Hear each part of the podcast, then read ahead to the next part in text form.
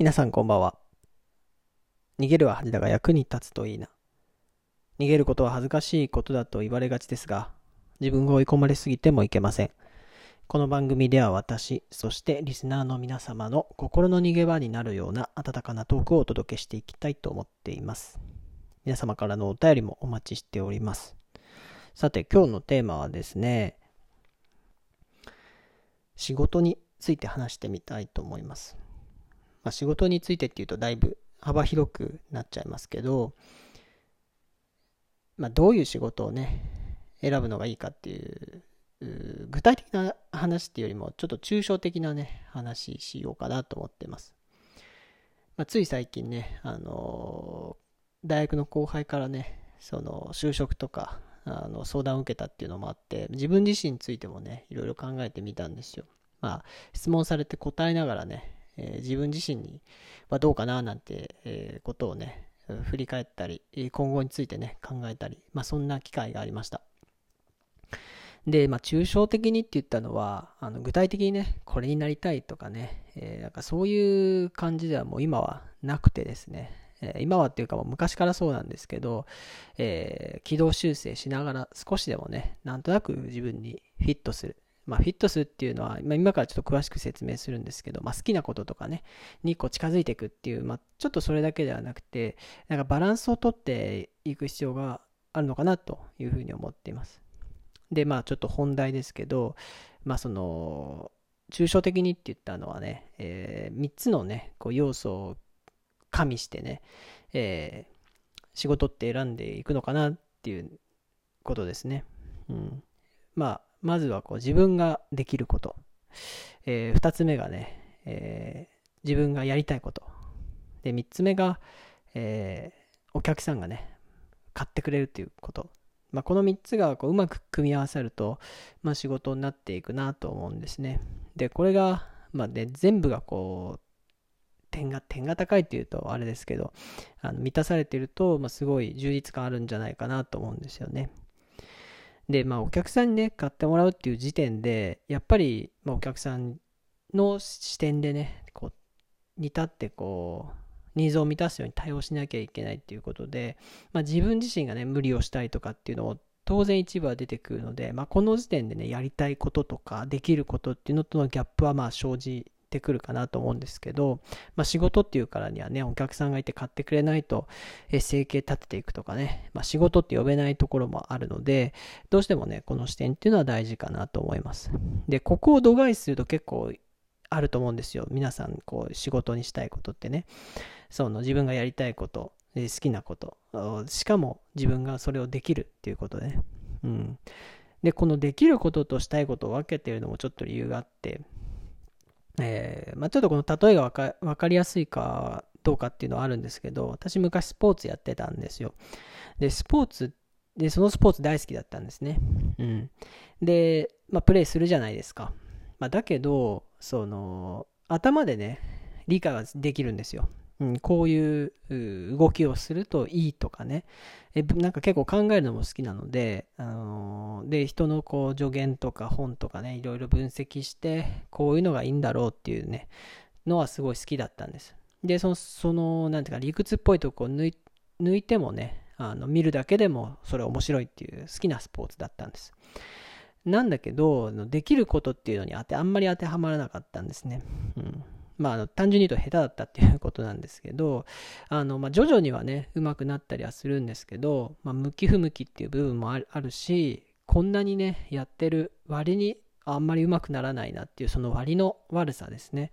をすごい感じました。うん。そうなると、やっぱり、えー、できるものと、まあ、その好きなものっていうのにもギャップがあるなと思うんです。で、逆もありますよね。今やってる仕事なんか結構そうですけど、まあ、できるかできないかで言ったら、まあ、比較的向いてると思うんですよ。あの、まあ、得意な仕事っていう感じがしていて、まあ、サービス業ですけど、ちょっとこう頭を使うものですね、資料を作ったり、プレゼンしたりみたいな、あと議論をね、こうファシリテートしたり、まあそんなような仕事なんですけど、それはなんか比較的向いてるなと思うんです。で、まあまあ好きではあると。で、そのまあまあっていうところがポイントで、やっぱり時にね、本当にこれ自分すごい好きなのかなとは思うんですね。まあ、夢中になるほど好きかって言われると、ちょっと違うかなっていうのがありますね。なので、ちょっとスポーツの場合と逆なんですけど、まあ、いずれにしてもね、そのできることと、得意、あの、得意とか好きなことね、えーまあ、ちょっとごすみません、こうごっちゃになるんで、まあ、もうちょっとちゃんと言うと、できることと、えー、好きなことと、えー、それをお客さん買ってくれるっていうね、この3つがうまくどうバランス取っていけるかっていうのは大事だなと思っています。で、今後見据えた時もね、やっぱりこの3つのバランスってキーになってくるかなと思うんですね。もうちょっとこう、そんなにお金稼がなくていいよってことになってくれば、好きなこととかできることにフォーカスしていくんでしょうし、うん、もうちょっとお金必要だよと。まあ、自分の好きなこととか、できることっていうのとはギャップ出るけど、えー、もっと稼いでいきたいと思えばね、えー、お客さんがより高いお金を払ってでも求めるものっていうのをね、答えていくっていう方向になるでしょうし、うん、だから全部がね、100点っていうのは難しいのかもしれないんですけど、結局このバランスをね、考えながら、まあ自分が今後どう生きていこうかなと、ぼんやり考えていました。で、今の仕事ですね、結構精神的にはしんどいんですね。うん、なんかこう、定型的な業務でもないですし、まあ頭使って、えー、まあ何ヶ月先とかね、こう段取り自分で考えて、えー、お客さんと交渉しながらね、まあ資料も自分で作って、えー、ということで結構ね、えー、一人の力が必要とされやすい仕事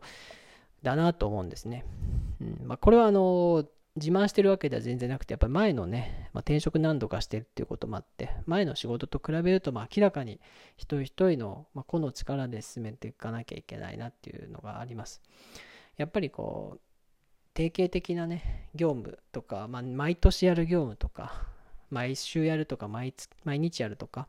まあ、そういうものってこうだんだん慣れていくと思うんですけど、やっぱ私のやってるものって結構プロジェクトもので、まあ、その場限りしか、まあ、ないですね、同じシチュエーションが。まあ、似たようなシチュエーションっていうのはあるので、まあ、そういうのをうまくね、応用しながら対応していくんですけど、まあ、それでもね、全く同じじゃないっていうことで、ちょっとやっぱりうまく進められるかなっていうふうに、えー、心配にもなりますし、まあ、そういう心配もするとですね、まあ、気分的にも、まあ、辛いですし、まあ、あと、えー、まあ、間に合う間に合わないっていうのもね、あの心配になりますし、えー、まあ、そういうふうな面でね、えー、ちょっと前の仕事よりかは高いお金をもらっているっていうことで、うん、やっぱり、まあ、相関関係があるなとは思うんですけど、まあ、いつまでね、こういう、うなんか気が休まったような気がね、しないような仕事を続けていくのかなっていうのは、ちょっとね、思うようになりました。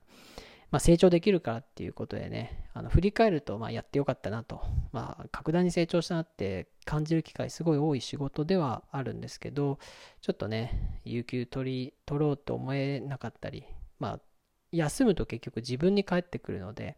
あの、前のね、職場だったら休んだ時誰かがね、カバーしてくれるっていうので、まあ気兼ねなくね、お互い休み合ってっていう感じだったんですけど、今は別に休んでもね、基本自分がやるしかないっていうところがあるので、まあ、だったら休まずにね、まあ、進めなきゃとかね、えー、まあ、自分に責任があるっていうのは特にあるので、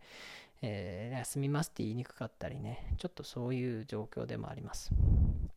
ということで、ちょっと、えー、ま、今後どうしていくっていうね、具体な話でもないんですけど、あの皆さんのね、その仕事で、えー、なかなかバランスというか、が引っかかった時に、えー、こういう切り口でね、えできること、好きなこと、